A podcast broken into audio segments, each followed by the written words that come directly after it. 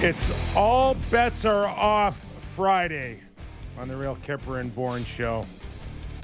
Nick Kypreos, Justin Bourne, Derek Brandeo on tech, and the brains behind the whole operation, Sammy McKee. Right. What's up, boys? How are you? We good? Everybody's sun came up. You know, Edmonton Oilers fans are wondering, Leaf fans are wondering as they head to Long Island to take on the Islanders tomorrow night on Hockey Night in Canada.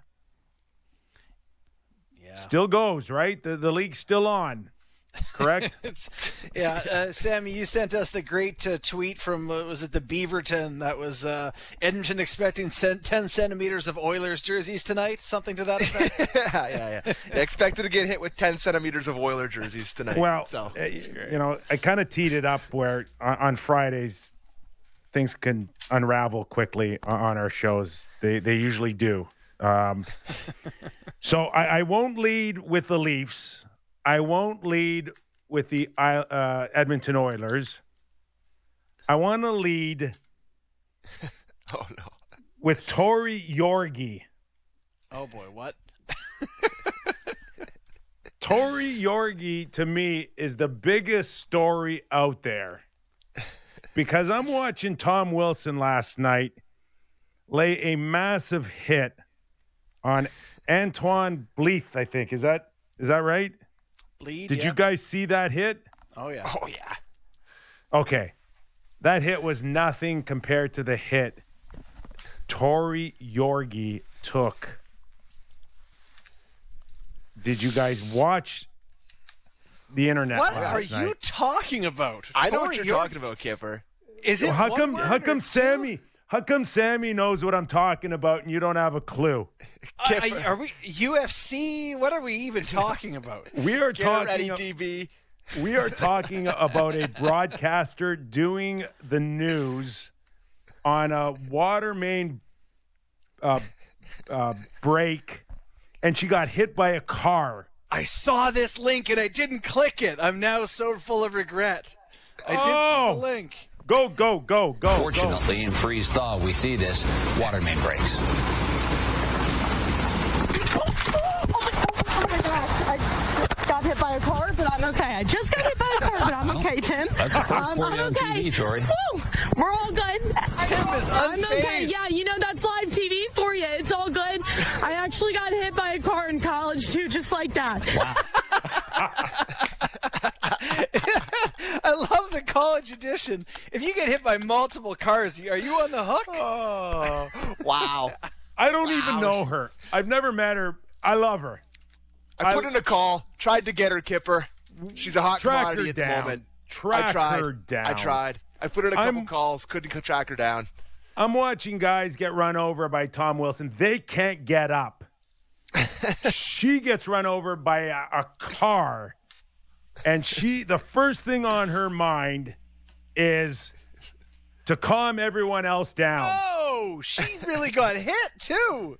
Oh, she got skulled. Oh my gosh. I just got hit by a car, but I'm okay. What was that person doing?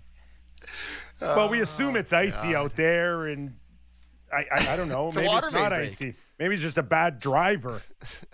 But she was very forgiving to the driver. Very forgiving. And the whole time I'm watching this and I'm playing it over and over again, I'm like, she's not soft. No. Trooper. You know who's soft? Tom. Tom, her co-host, is not. Tom should be angry on her behalf or something. It's actually Tim. Tim's worst teammate ever. Yeah, he's just like, well, yeah, that does happen on live TV. No, it doesn't, Tim. You don't get hit by a car on live TV. It's not a weather situation. Well, that's a first for you, Tori. You got hit by a car. What an idiot that guy was. Getting caught with your head down over the middle by Tom Wilson or getting hit by a car on live TV? What you would prefer? Yeah. All I'm thinking, Tori, is like you redefined taking a hit to make a play. Now, I will remind you guys that about a decade ago, maybe a little more, Brendan Witt got hit by an Escalade walking around New York and showed up and played that night, like got proper hit by an Escalade. Yeah, I remember that. And Trooper still played, so shout out to him. The people who survived getting smashed by a car.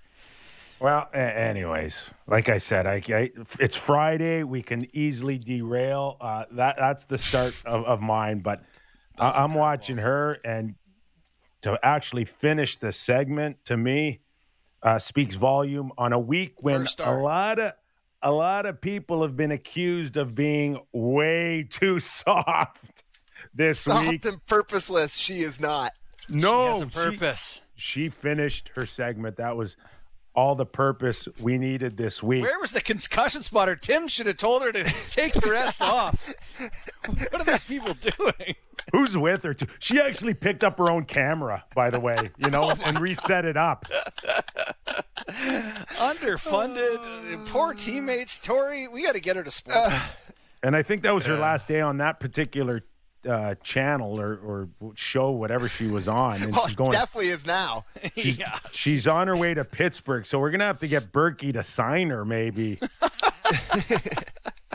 for the back half, or maybe Sheldon would want her in the lineup Saturday night.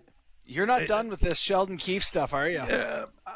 I'm not because it's to me, it's still a rarity where your own coach calls you out as being exposed for being soft. And I'm just wondering, in your opinion now, where does that leave the 20 guys in the room feeling after that comment?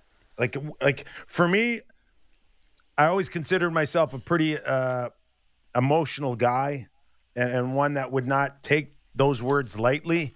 I'm certainly happy that they were blanketed over the course of 20 guys in the room and not me in particular as an individual. But what do you expect off a response from that? Is it something that you think will get blown off in 28 or 48 hours? Or do you expect the Leafs to carry that into the island? Well, we do have a little update. Morgan Riley was asked after practice in New York today about those comments, and he said this: I don't think he's wrong. I think as a group we have to do more in the D zone. We have to protect our goalie and our net front a bit more. So, he's playing the diplomatic card on the surface here saying that, but just a quick response into what he was asked about. So I'll let you get in there now, Borny. Well, I think it depends, Sammy and Kipper, just how many guys in the dressing room do you think heard Sheldon's comments and thought, that's me. That's me. Like, I know how it is to hear your coach tear apart the whole team and you know exactly who he's talking to. Like, if you're Liljegren or maybe even Sandin, you're probably thinking that's me because I know people are talking about me and I got Kreidered and Reeves and you're thinking that's me. Travis Dermott, probably thinking the same. Fourth line guys probably thinking the same. I bet you it's 7, 8 guys that think they're being talked to. Riley doesn't think he's talking to him. Right? Nor does Matthews or Marner, none of those guys. So I guess, I expect to see a response from the depth players heading into Long Island. Well, yeah, I buy that, JB, because there are the skilled guys. And if you're talking about getting into people's faces and pushing back, well, that's not Nylander. We know how Nylander's going to beat you. Right. It's going to be all skill. It's going to be out skating. It's going to be a breakaway, whatever the case is. He's in that. I would assume Matthews is feeling like no one expects me to run anybody over. Right. Tavares is the same thing. Marner's the same thing. So, I guess Tavares can give us a little more, though, of those guys physically. Not a chance. I just been getting after pucks, Kipper. Like you have squeezed everything you can possibly get out of Tavares. I don't think he's got another drop to piss. To be honest with you, I don't. I think he's giving everything he's capable of giving, and I don't think that there's going to be one more ounce that pushes harder or runs anybody over.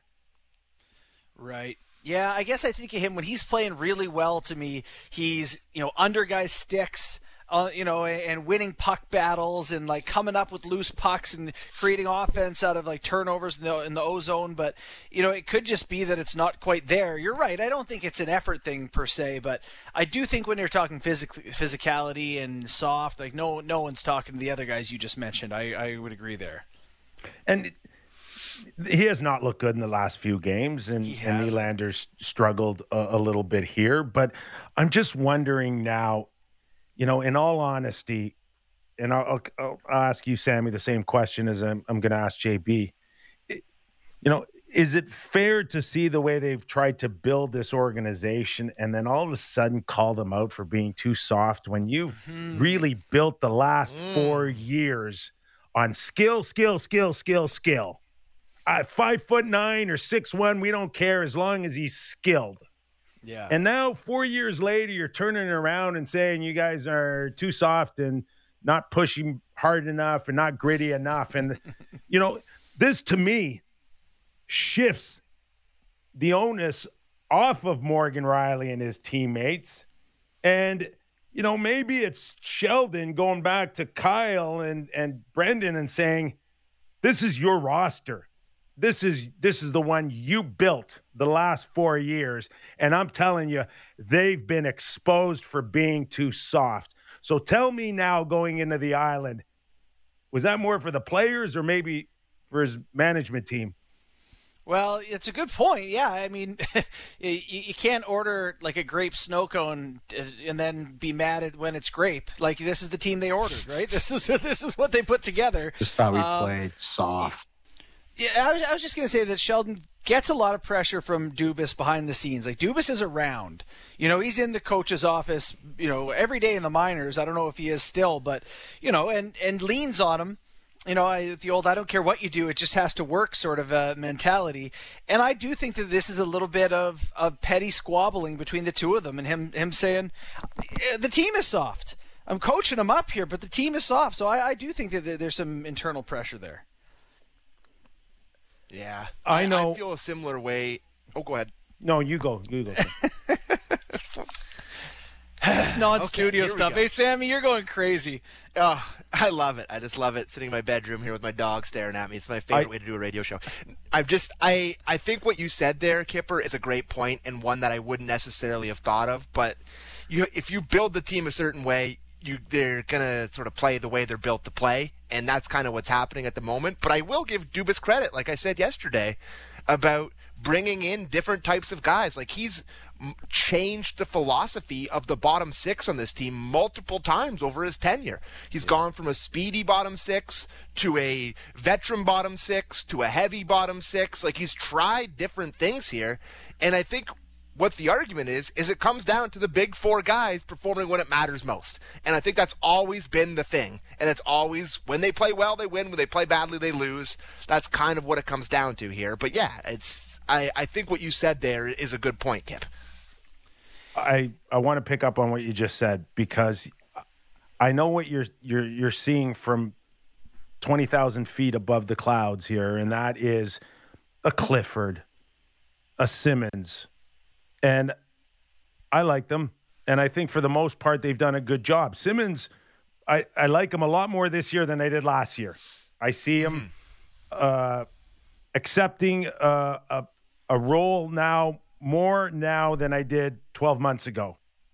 And, yeah, he wasn't very good, and Clifford wasn't. And I think they missed an opportunity Wednesday night to probably challenge a Reeves, or at least – some of their players, for some major pushback.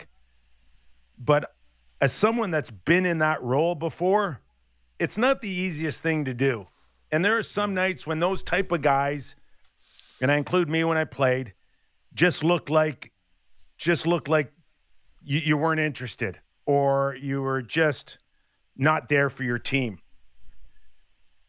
But you got to remember that these guys are in the ballpark of anywhere some nights between 5 and 7 minutes. So you've got a limited amount of time to go out there and change a momentum or gain some energy. And if it's there's just going to be some nights when it's just not there. And that was the case for, I think, Simmons especially. I just don't know if that is enough for it to truly matter. And that's when you start, Sammy, you get off your bottom six and you start looking at your top six for more of that push.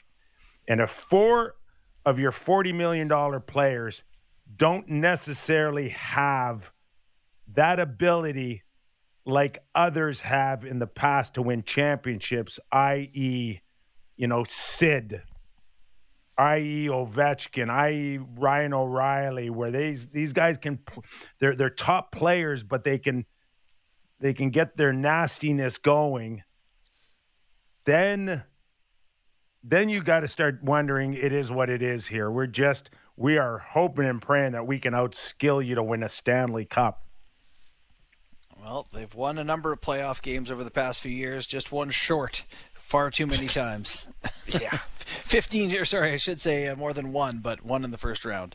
All right, high school last time they won it. So let's bring in Luke Fox, NHL Leaf writer for sportsnet.ca, and heading into the island. First of all, Luke, just your overall thoughts of a coach challenging his players for being too soft and where that leaves them going into the island.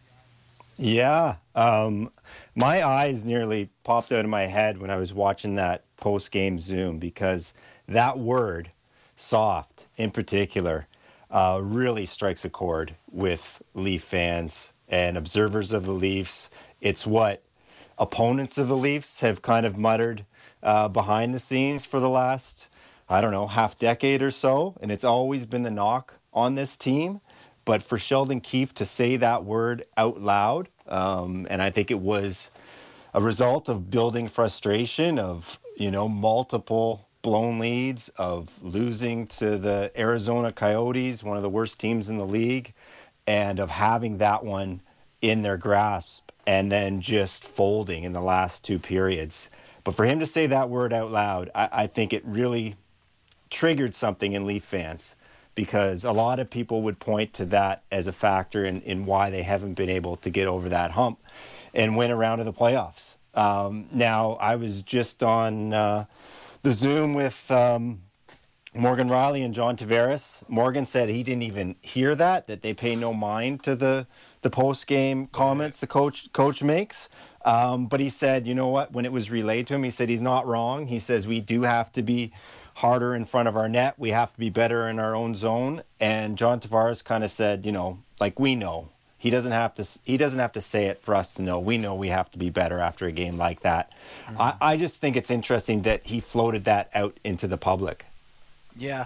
Well, at some point times I get the impression he can't even help himself. It's just like he's, you know, he almost can't help himself from saying the truth.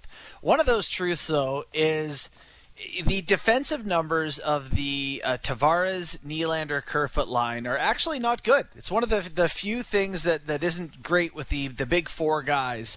And there are some question marks, at least with myself, about, is Kerfoot going to be there all the way through? Are we sure that this guy's your top six winger on a line with Tavares and Nylander?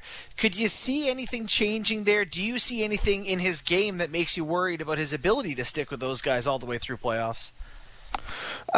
No, I mean, I think, you know, it could change next week. That's how they practiced again today. And it was notable. You know, I'm not on the road with the team right now, but I did see another reporter point out that Keefe pulled those three guys in particular aside and had a chat with that line after practice. And Tavares said, you know, these are just some things that happen over the course of a season from time to time, you know, kind of a reminder of something we've talked about or some encouragement. So it seems like he's going to stick with that line on Long Island tomorrow. But no, I don't think Kerfoot has cemented his place in there by any means. I do think he's having a nice bounce back season, but I think the way Ilya Mikheyev's played on the third line, I think he's definitely a contender to jump into the top six. And Andre Kasha, you know, when he gets his legs back, coming back from COVID, he wasn't at practice today, but you would expect him to join the team next week. I think he's a contender too, and I don't think that's a bad thing. I think you should have internal competition. I think there should be guys nipping at your heels and wanting that spot in the top six if the line's slipping a little bit. And I also think it could be a wake-up call for Willie and John to say, hey, you know, this isn't working, and if something's not working, we're going to adapt. I think that's part of the coach's job. See, Kerfoot for me was always a third liner that could see spot duty under different circumstances, injuries, suspensions, slide into a top six and hold his own temporarily, you know, for a week.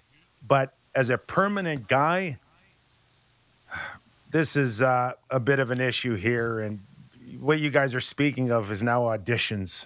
We're taking auditions on a top six open wing position, which, you know, you factor in you're coming off a soft game. I would think that this opens up another opportunity for a revisit with Ritchie, Nick Ritchie, coming off the taxi squad. Yeah, when you consider that you've accused your team of being exposed for being soft, how do you not go to a guy who's 230, 6'2", on another crack at the lineup? Well, I just think the hesitancy there, Kipper, would be the fact that Richie's just coming off COVID and hasn't played and hasn't got in some high-paced practices with the team and is kind of trying to still get up to speed. So I don't know. No, I'm just speaking in general here for the next, you know, week or so or just kind of – there's doesn't appear, Luke, to be any type of move or trade that's going to change anything significant up front, and nor should that be the focus. We know it's on the blue line, but you got to think right now it is what it is. Within the next week or two, you got to assume that after you've accused your team of being too soft, there might be a chance for a revisit with Nick Ritchie. Yeah, no, I hear what you're saying. I just don't know if you're rewarding the wrong guy. Because I don't know if Ritchie has done enough to demand that spot or deserve a look in the top six right now. I'm not saying he can't be that guy later.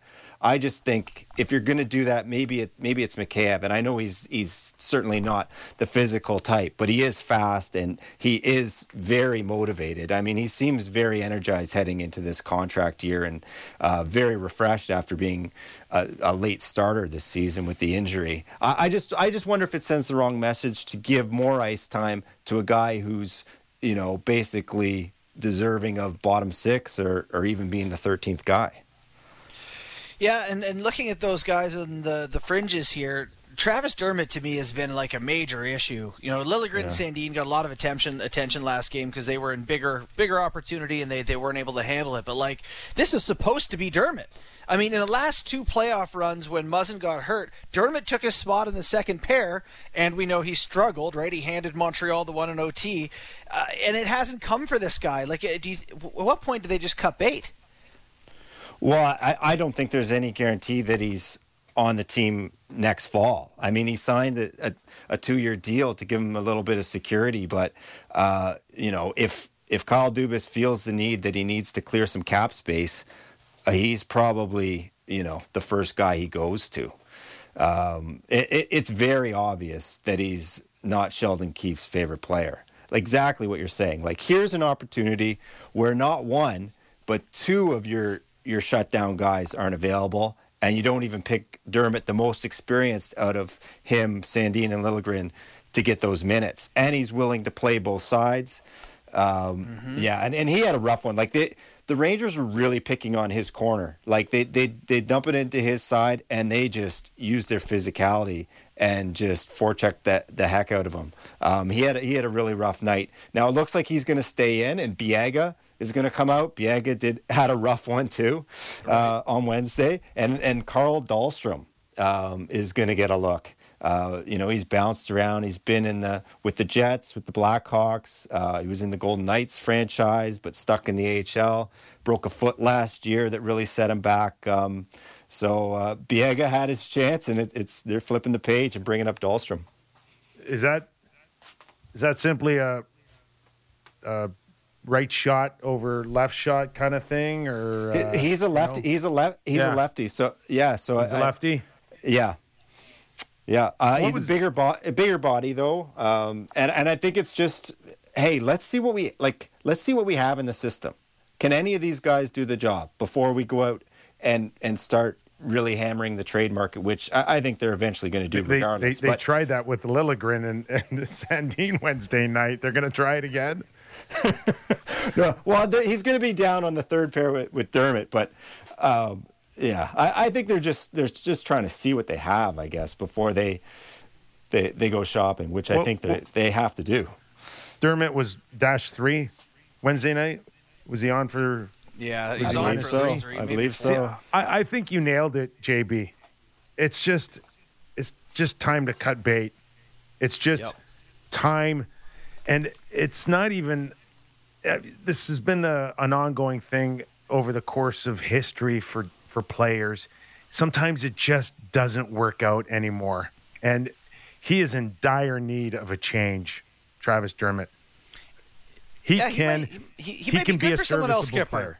Yeah. He just needs a fresh change and a fresh start. It won't work here.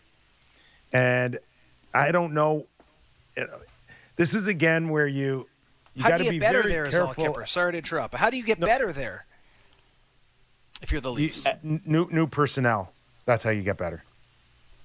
New personnel. I don't think Dermott can gain the coach's trust anymore. I think he's lost. It's done. You're right, Luke. It's over here, and this is again where general managers make and break their careers on. You know, he went from a young, promising up and comer, and I think there was visions of him being as good as a 4 or 5 on the depth chart. Mm-hmm. Once upon a time, you did envision Travis Dermott becoming a 15, 18-minute man for you. And then you got to know when to cut bait, like you said. And this guy had more value a year and a half ago, 2 years ago, and now what's left? Don't fall in love with your players. That's what they say. And this one was a slip-up on Travis Dermott. He should have been better. It's not happening. But I don't even know where his trade value is today. It's not high. What do you get for him? Like, I would like to think that, you know, Travis Dermott can go to another organization, maybe one that's not trying to win a Stanley Cup right now, and be a serviceable player, get a new lease on life, and rebuild his career. But you also need defensive depth. You need guys when someone goes down. So what are you actually going to get in a trade for Dermott? Well, that's what I'm stuck on right now is, like, maybe if he's their 7, you know, there's 7 going into the first round and someone gets hurt and he comes in, plays a game or two, you're comfortable with that. But, you know, a lot of that for him to become a 7, you're talking about an ad, and you're talking about Justin Hall getting it sorted out. You know, just looking at some of their numbers from last season and this season, like, they haven't been as bad this year, Muzzin and Hall, as the numbers, but they've been a little bit unlucky. Do you think it's looked that far off? Like, is there a chance these guys could regain form and still be the solid second pair for this Leafs team? I do, and I think Hall's been better since Christmas. He actually hasn't been bad, and then he got the setback with going into protocol and hasn't played in a while. But I think he showed pretty good in the couple games between the lengthy pause and him testing positive. And I think he was starting to get some traction. But I do think Muzzin is the key to that pair. I think he makes Hall better. So if he's on his game, he lifts them both up, and he's the key to this whole thing. And the fact that now he has a concussion, and we just don't know about the timelines with the concussion, and he was already looking a little bit slow and a step behind, I think that's concerning. Really, I don't think concerning. It's concerning. I'm with you, Luke. Concussion on a guy that this year is carrying wear and tear, legitimate wear and tear. and there's a cusp line there, right, where it starts slowing down for guys, and I don't know where he's at in terms of that with the injuries and some of the freaky things that have gone on with him lately, but this is my number one shutdown guy that has a concussion into January. We are flirting now with losing a potential number one shutdown guy for who knows how long. This one makes me nervous, JB. A concussion for Muzzin. Yeah, no, I get that too, and that's, you know, again, the desperation. What's so funny, we're talking about these moves that they want to make. I'm curious to know how eager they are to do it. Like, Luke, do you think it could happen? Are they going to wait to the trade deadline and see if Muzzin gets it sorted out and Hall comes back and Dermott? Like, how long are they going to wait to figure out if these guys can be the players they want them to be? Well, it's not just up to them, right? I think there's so many teams. We have 2 months from today or yesterday is the trade deadline. So there's still some time. And I think the teams that are going to be selling don't want to do it right now. There's a sense that they want to, you know, wait a little bit and get a little bit closer to see if their team can make a run, or see if they get more bidders in the mix and teams get more desperate and raise the value. So I think the Leafs will give it some time, but I do think it's inevitable. And I just think Muzzin can't be a bigger key to this whole thing. I mean, think about the Columbus series. It ended with Muzzin hurt and on the sidelines. Think about the Montreal series. That ended with Muzzin hurt and on the sidelines, torn groin. And Tyler Toffoli of the Canadiens gave a great quote. I think it was on the 32 podcast in September, and said, as soon as Muzzin went down, we knew we were winning the series. Like, the Leafs don't have enough defensive defensemen. And that was so telling to me. And yeah, they're buddies. They won a cup together in LA, and he's probably giving a little bit of props to a guy who's their friends off the ice. But that is very telling. Like, the Leafs need more tough, hard defensemen. And that's with or without Jake Muzzin. But especially if they don't have Muzzin, I think they're in for it. Our next conversation was going to be Campbell or Mrazek, but word is coming in now that Keith has said Mrazek will start tomorrow. They have to get this guy some meaningful games. The Islanders have turned it around. Whether it's enough to make a huge impact on whether or not they can challenge for a playoff spot remains to be seen, and we'll get into that a little later on in the show with Butch Goring, four-time Stanley Cup winner and analyst for the New York Islanders. But Mrazek coming in off of a Campbell effort that was unlike 30-plus games we've seen isn't that big of a surprise. I'll start with you, Luke. I think I like this call by Sheldon. You know, back-to-back games in which Jack gave up 5 in both of them. You know, he's been fantastic. He's going to the All-Star game, in the Vezina conversation, all those great things. But you paid so much money to Mrazek, and he's played so sporadically. Let's see what you have there. Give him a little bit of run. And this is the perfect opponent. The Islanders rank 30th overall, their offense, just scoring like 2.3 goals a game. So he's not going to get pummeled with pucks, you know, like Campbell did against St. Louis or the Rangers. I think this is the right opponent and the right time just for Jack to just step back a bit, reset, take a little break, take a mental break. I think this is the right call. What sort of runway do you think he'll get, Mrazek, I mean, in terms of games to get himself playing quality hockey? Like, if they put him in 4 or 5 times and he's in 890, 874, 890, you know, over and over, at some point, they may just say, this isn't going to work here. How many opportunities do you think is fair to give Petr Mrazek before they make any sort of decision on what to do with him? Yeah, no, it's a good point. I'd like to see him give him a little bit of a stretch, though. Like, maybe if he wins and only allows 1 or 2 Saturday, maybe give him the start Wednesday. Like, I don't know. Let him get into a groove. No? Oh, get out of here, Kemper. Kemper, you're so anti anything but Jack. I'm not saying he's going to take the number one spot. I'm just saying, see what you have. If Mrazek puts a feather in his cap with a first-star performance Saturday night. You got Anaheim back home next Wednesday. Mm-hmm. Anaheim, I think, is 2-7-1 the last 10. You got to get Jack back in there. He would have had sufficient practice, a regroup. Hopefully the team has a solid effort Saturday night. That comes back feeling good. You go back to Jack on Wednesday, and then you want to fight over Detroit on Saturday. Maybe Mrazek, but I don't think that the time now to go to Mrazek on a stretch of three or four in a row with Jack, especially off that Ranger game, is the best idea. So for me, I go back to Jack regardless on Wednesday night. What about a shutout? What if Mrazek pitches a shutout? then we put two feathers in his cap and go to Jack on Wednesday. Yeah, I understand what you're saying with Campbell. Plus, Kipper, he promised to be better. What more do you need than he promised to be better? Luke, well, you don't have to promise us to be good on our show. You're always delivering. Yeah, thanks, but you know what? If I don't deliver, it'll be all on me. It'll be my fault.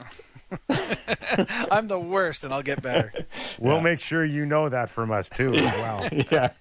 All right. Soft and purposeless appearance on the. We'll let you go, Luke. But really appreciate the few minutes teeing up the game Saturday night. Okay. Enjoy the hockey, guys. You too. Thanks. Yeah. So. This is the back half is when Mrazek has to step up. Mm-hmm. And I'm not taking that away. I'm not brushing it off, but this is geared to get Jack ready for the first round of the playoffs. Is it not, JB? It is. And I do think that includes rest, but looking at the schedule, I like what you're talking about. So the Leafs just came off a stretch where it was Avs, Vegas, Coyotes, Blues, Rangers, like good hockey teams. This is Islanders, Ducks, Red Wings, Devils coming up here.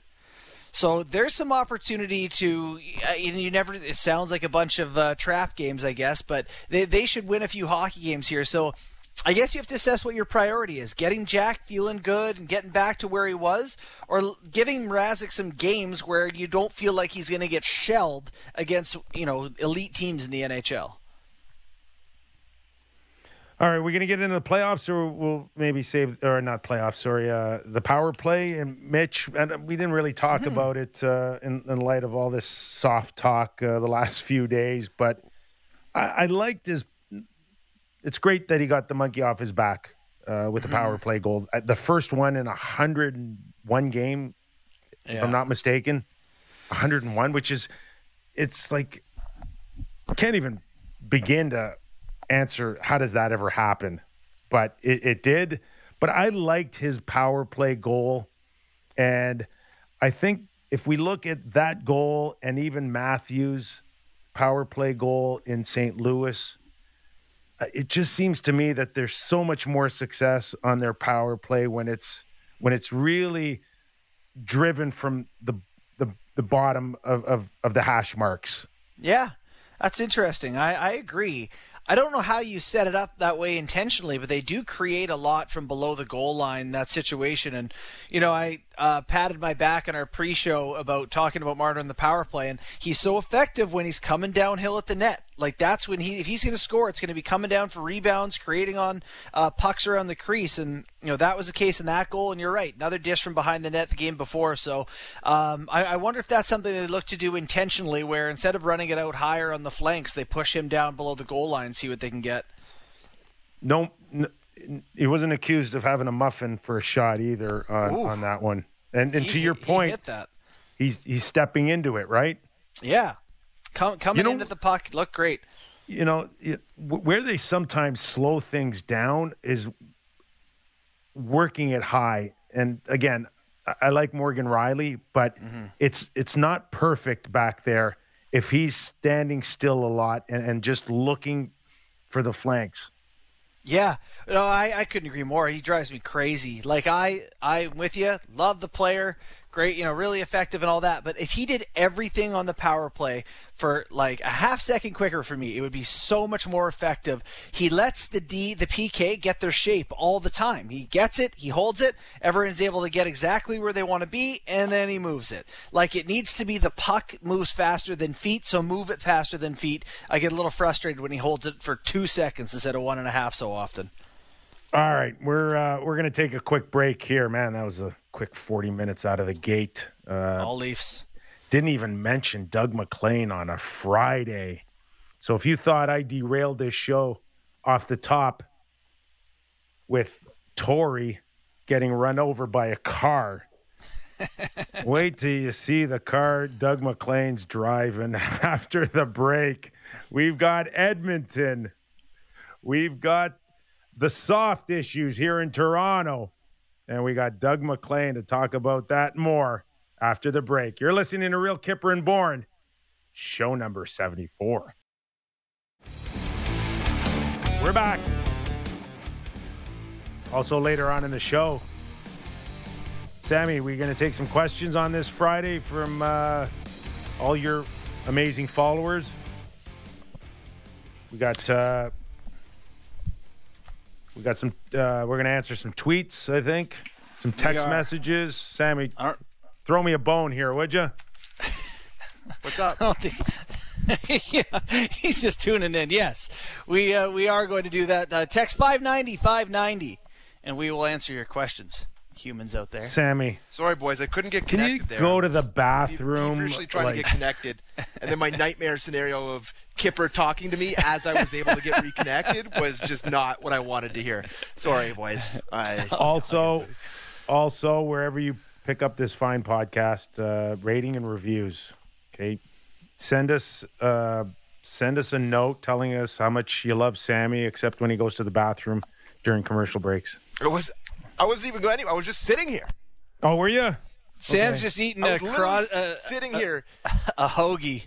Okay, just eating a sandwich. If we don't get to our next guest, he's hanging up. I can guarantee you that he hates when we carry on without him, and he's listening here. So, let me open up by asking you this, Doug McLean.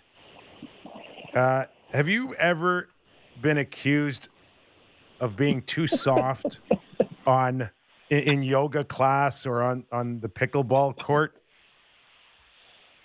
Well, you know what? Today I'm not soft because I just surpassed 12,000 steps today on my watch. So I've had a busy day. I got my 12,000 steps in. I've gone pretty hard. No, I haven't been accused. But the last guy that I can recall who said something similar to that would have been Orville Tessier with the Chicago Blackhawks back in like late 80s or something, you know, or mid 80s, where he called the Blackhawks soft and they fired him probably 2 weeks later.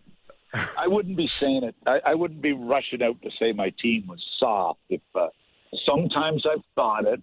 Other people have thought my teams were soft, but I never really wanted to flaunt that too much, especially when Matthews comes back and says, I don't think we're soft. I just think we played a good team. Anyway. I would imagine, though, comment. For you as a coach or a general manager, after every game, you are discussing who's soft or who didn't play hard or who you feel like may not show up when it matters most. But, like, how surprised were you to hear those words uttered out of an NHL coach on his own team? Well, like you're right. You discuss it. I remember one time a reporter in Columbus wrote that a pro scout in the press box said our team was soft, and then I of course get the list of what pro scouts were in our box the night before, and there was only like 2 or 3 of them, so I knew exactly who said it, and I'm thinking you can't get a bigger insult than to hear that as a general manager about your team. But really, you know, I don't get where you're coming from with that, because that has been discussed in Toronto for a number of years by the media. And the last thing you want to do is, number one, the players really hate it. Number two, management should hate it. I don't know if Kyle does, but I guarantee you Brendan Shanahan wouldn't be very happy about it. it's just not the right word to use when you're talking about your team. Look, you can say all kinds of things, but don't say they're soft. Yeah, we can say it, but the coach shouldn't say it. Yeah. No, I think today he came out and clarified his comments. I think someone in the PR side probably, or maybe a GM's office or president's office said, hey, go out there and clarify that for us, will you? So I think that did come back to him today a little bit. Look, it's been a bad week. It's soft. It's pissy. It's just a bad week talking to media. And the media got all upset because Dreisaitl wasn't really nice, and I'm thinking, get your big boy pants on, media. I mean, the guy hasn't won a game in two. The guy hasn't won a game in 2 months. Do you expect him to be really nice at the podium? Like, come on, the guy hasn't won. Like, Jimmy knows better than that. Why get into the confrontation? And then everybody's got Jim Matheson's back, and I'm thinking, are you kidding me? Get your big boy pants on. Seriously, what is going on? Well, and there's a part of me that wonders if the Oilers organization didn't like that from Leon, like in a positive way. Like, yeah, like I'm glad he's happy. I don't know if you saw the Brandon Perlini answer he gave, but Perlini said, well, it's okay, and maybe it's a positive thing because when we win again, it's going to be really great to win again. Like, I don't know. If I'm the GM, I almost rather hear my player get upset, no? Like, yeah, like, seriously, like, you ask any player who's gone through it. Like, Nick, you've been there. You go through a 10, 15-game winning streak when you're a star and you're supposed to be good, and the media, you know, you're not going to be your jovial self. But I've never heard a media guy say, why are you acting like that with me? Oh, my God. I mean, seriously, where are we going? Anyway, Mac, I was, come on. The other thing, too, is, isn't this where your PR department has to be strong and at least, you know, whether you're a coach or going to the podium or a player, where you just take maybe 5 minutes and discuss, these are some of the questions you might want to get into, or, you know, even the hypothetical they threw at Connor McDavid a few days ago on Evander Kane. It's like, yeah, you should have had that guy on the straight and narrow on where you wanted to go with that. You knew it was coming. How do you allow him to throw any answer he wants, including how it may affect the fans or the media, right, and saying, you know, that's not important to me? Where is the PR departments here in making sure that you have a real strong gauge of the temperature? I wish I would have talked to you a couple of days ago, because my former PR guy in Columbus called me about going into the Rick Nash celebration, you know, and making arrangements. And I wish I would have listened to him a little bit when he used to say to me after games, now, Doug, keep your cool. Don't go crazy with the media. They're pissed off at you right now. And I, of course, I didn't listen to him, you know. So you're right.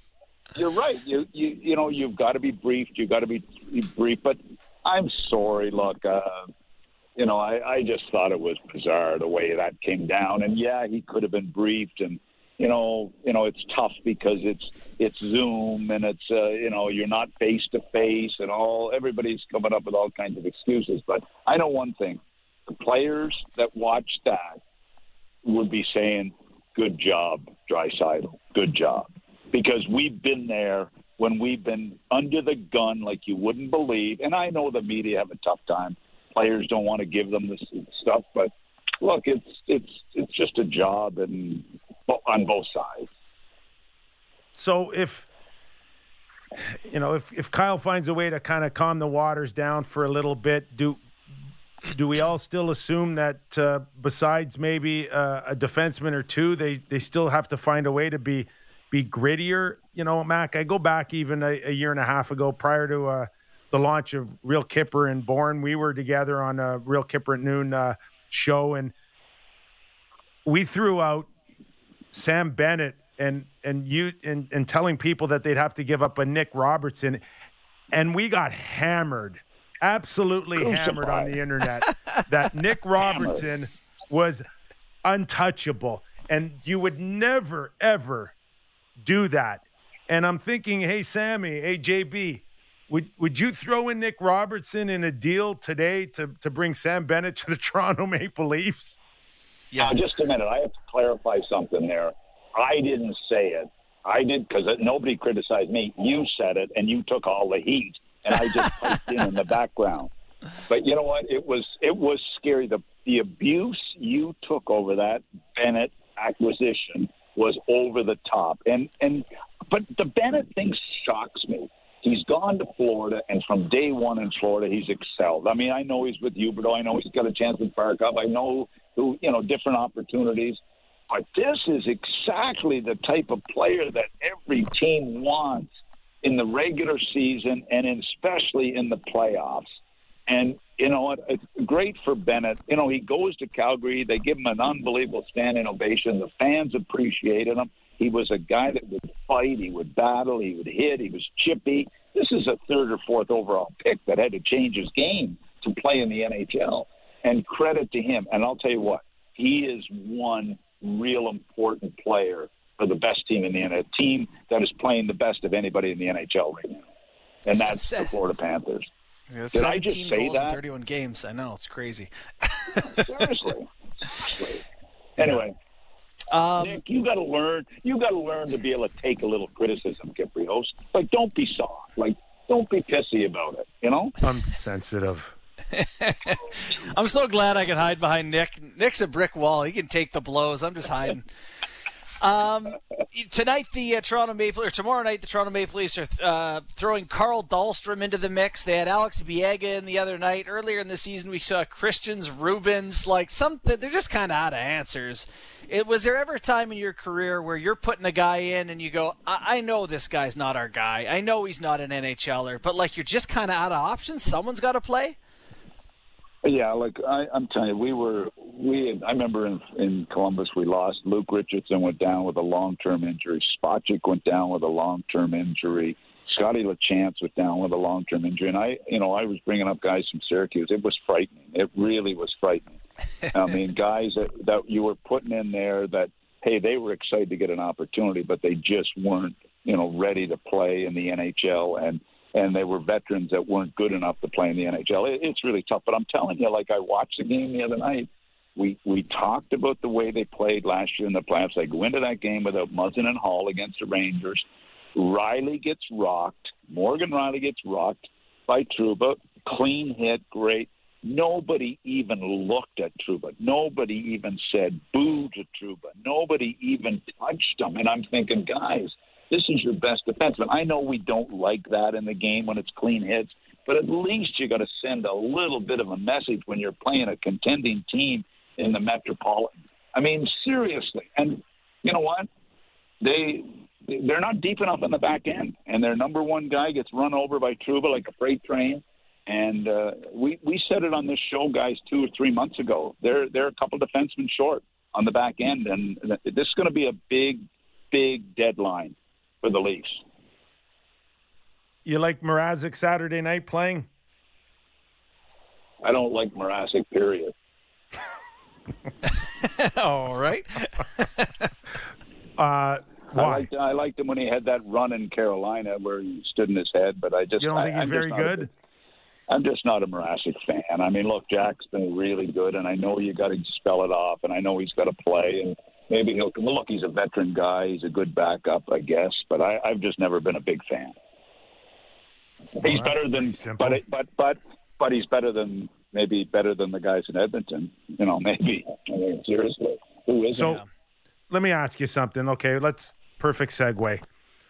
What the hell is Ken Holland gonna do, Mac? You've got 40+ games to go.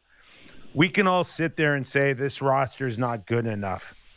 But how does Ken Holland now either go to Connor McDavid or Leon Dreisaitl and say, there's not much I can do to help you, or go to his owner and say, I don't think this is the year it's going to happen? It's funny. I was thinking this the other night. I was watching Arizona play, and they don't even want to win games, okay? They don't want to win games in Arizona. I know that. But they had a kid playing goal the other night who is a draft pick, Kirill, funny last Czech kid. And I watched him and I'm thinking, this kid is he's 6'4" goaltender, good-looking young goaltender. And I'm thinking, wow. Isn't that not the guy that shut the Leafs down? Vejmelka, yeah. Right, exactly. And I'm thinking, if you're Kenny, is there any possible way you could put together this young goaltender at 24 years of age, 6'4", whatever he is, and Chychrun? And then you're forget about Vander Kane, but make a real deal that can maybe help you down the road. But I mean, they need help on the back end. They need help on their bottom six. They need a goaltender. Kenny's got to do something. And fire Tippett. He doesn't want to fire Tippett. I guarantee he doesn't want to fire Tippett, but he's going to have no choice because it's starting to come at him right now. Somebody mentioned me, well, you know, McDavid is, you know, he doesn't want it, Babcock. I mean, you know, come on. He's not going to want Kenny soon. If he's not Kenny, he's not careful. Yeah, fair enough. So, you know, I keep hearing from a guy like Elliott, like, oh, they have to make playoffs. They have, you know, there's missing the playoffs is not a choice. Is the implication that Connor or Leon could want out of there if they're not making playoffs? There seems to be some vague, huge implication. Well, I've never heard about Dreisaitl, but I mean, it's been the Connor thing leaked out a couple of years ago. I don't know if there was any truth to it. Probably not. I mean, look, we've heard the same thing about Ovechkin when he couldn't win, Lemieux couldn't win early on, and all. And you know what? These guys, I still really believe that Connor's going to find a way to win a cup there eventually. He's that good. But, I mean, he's had 7 unbelievably frustrating years. The most I've seen him excited this year when he was doing that house showing of the new house him and his girlfriend built that he was showing. That's the most I've seen him excited. That's with the heated driveway, is it not? Well, you got to have a heated driveway. Everybody's got it, except down here. I don't need one. It's to answer your question, JB. If you're Ken Holland right now, and you don't have anything up your sleeve to help him for 43 more games, I think you do run the risk of him saying, "I'm in the prime of my career. If you're not interested in winning now, then you know maybe we move on." I would think that's more of a possibility than it's ever been in the past. I think he wants to win now. He's waited a long time. This was a big move when Ken Holland came to Edmonton. This was a big move. And you knew that McDavid was very excited about the fact that a Stanley Cup winning GM was coming to Edmonton. All of a sudden they have a great first start and everything is great. But, like, this is a disaster. And you know what? I don't know how Kenny, who's been around forever and has done a great job in a lot of places, misjudged the goaltending like he has. I'm sorry, but it lays at his feet right now. I mean, so he's got to fix that, and I don't know if it's possible. I look at the names out there. It doesn't look very pretty as to who you can bring in. You're going to bring in Corpusalo. You're going to bring in, you know, there's a handful of guys out there. I'm thinking, whoa, you know what? Is that going to be enough to get them in the playoffs? But they're falling out of it right now, badly. And some teams are playing a lot better. Their prized possession on that blue line is Bouchard. That's who you'd have to give up for Arizona to go get that the goaltender and maybe Chychrun. Would you do it? Yeah. If you're bringing Chychrun back, you got to consider it. I mean, you like Bouchard. I know that. You hate to give that guy up. You just hate to give that guy up. I would try a lot of other things before I'd go there. Options before going to Bouchard. Yeah, but you're right. The contract's so nice too. Yeah, exactly. So, but it's an ugly time there. Bob Nicholson. I mean, is he still with them, Bob? I think he's quietly in a corner, very quiet, and I would be too. I know John Shannon left doing the broadcast, but I didn't think Bob went with him, did he? I think they can use both of those guys. Probably. I agree. Doug, how much harder is it to trade a guy when other GMs know you want to trade him? Like, everyone knows that Chychrun's available, or players that have asked for trades. Is it really put any extra stress or difficulty in making a deal? I don't think it does. I think, his name's out there a lot, and you've got to – it doesn't matter, if everybody knows he's available. You don't have to move him probably, and you're going to wait for the best deal. There's going to be teams – I think there's going to be teams really desperate for Chychrun at the deadline. I mean, Florida – I still really believe that Florida have got to be in the mix strong. I mean, I like their top four, but they certainly could use an upgrade if they think they're going to be a Stanley Cup contender. They're great at home. They struggle a little bit on the road, although 7-6-0, you wouldn't know it. But I still think that they will be in the mix on that. So I know Boston really want them bad. I know there's a handful of teams desperate. I mean, there's a ton of teams that want them. So I don't think it's a lot of pressure. They're just looking for assets. They're looking for picks and young prospects. I don't think it's that complicated. Bobrovsky looked awfully good. You trust him a little bit more today than you did prior to that first period last night?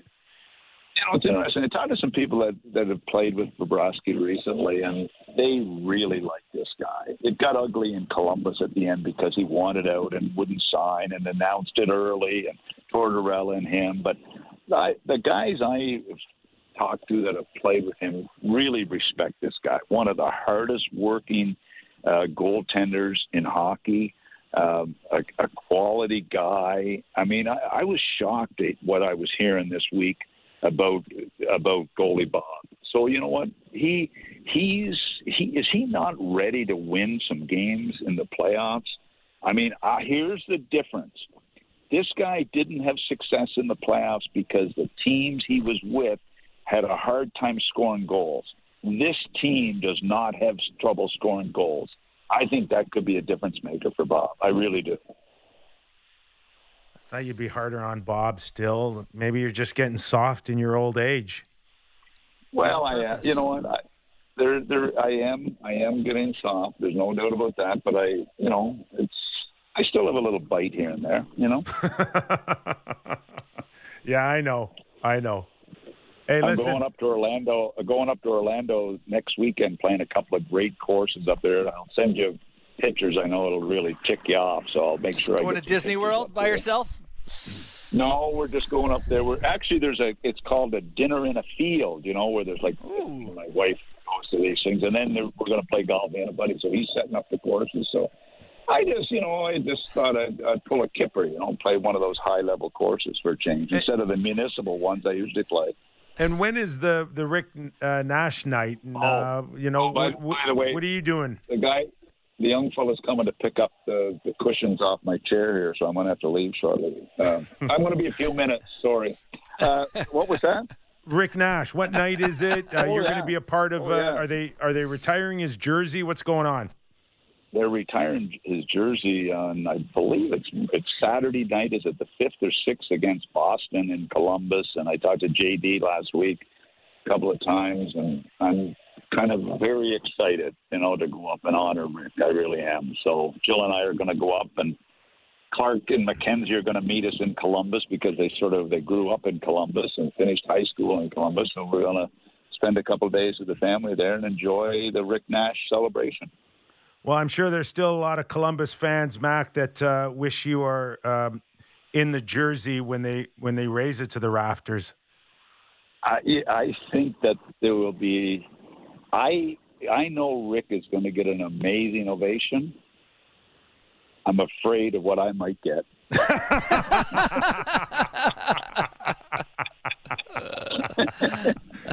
Actually, I don't care.